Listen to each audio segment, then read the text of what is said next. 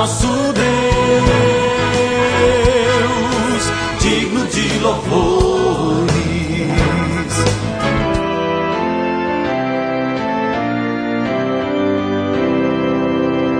Olá, amados em Cristo, a paz de Jesus a todos vocês.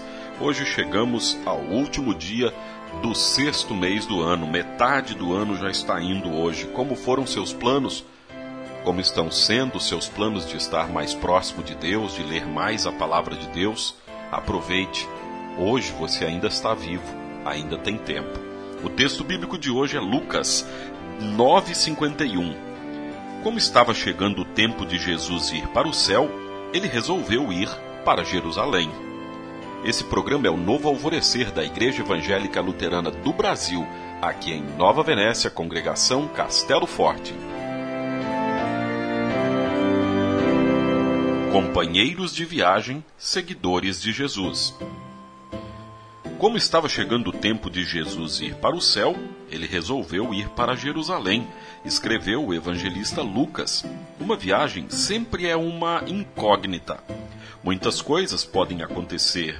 Quando estava de passagem pela região de Samaria, Jesus foi hostilizado pelos samaritanos. Os discípulos de Jesus, Tiago e João, sugeriram que ele mandasse descer fogo do céu para consumir aqueles samaritanos. Jesus não queria isso e os repreendeu. Depois, dois homens pediram para segui-lo. Quando disse: Venham comigo. Um deles disse que primeiro iria sepultar o seu pai, enquanto o outro queria ainda se despedir da sua família. Com suas desculpas, não reuniam as condições para ser seguidores de Jesus, e assim Jesus partiu solitário. Talvez fizesse sentido para Jesus o dito popular: antes só do que mal acompanhado. Companheiros de viagem ou de vida podem nos surpreender. Surpreenderam negativamente Jesus. Não estavam aptos para ser seus discípulos. Jesus disse: quem começa a arar a terra e olha para trás não serve para o reino de Deus. Talvez decepcionado, mas ciente da grandiosidade de sua missão, Jesus seguiu viagem rumo a Jerusalém. Será que agiríamos diferentemente do que aqueles homens?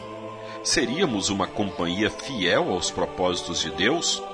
Somos bons discípulos do Senhor e Messias? Para um seguidor de Cristo não existem privilégios, existem dificuldades e a prioridade sempre é o reino de Deus. Fica para nós a lição a ser aprendida nas palavras de Jesus, registradas em Mateus 6,33. Portanto, ponham em primeiro lugar na sua vida o reino de Deus e aquilo que Deus quer, e Ele lhes dará todas essas coisas.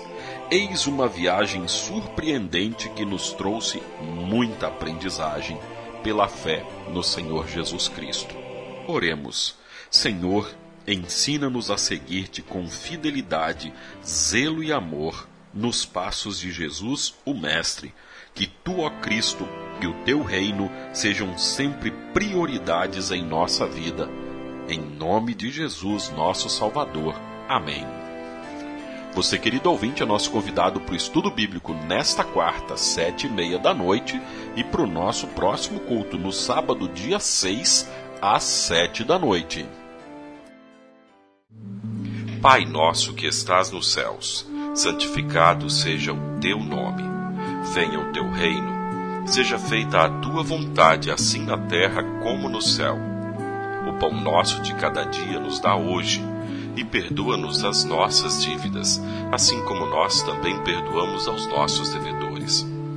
E não nos deixes cair em tentação, mas livra-nos do mal, pois teu é o reino, e o poder, e a glória, para sempre. Amém.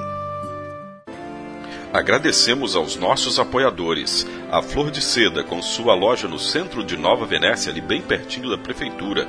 Telefone 3752-3066. Flor de Seda, tudo o que você deseja em moda íntima. E também a JK Informática, na Avenida São Mateus, bairro Beira Rio. Telefone 3752-7408. JK Informática. Tecnologia é aqui.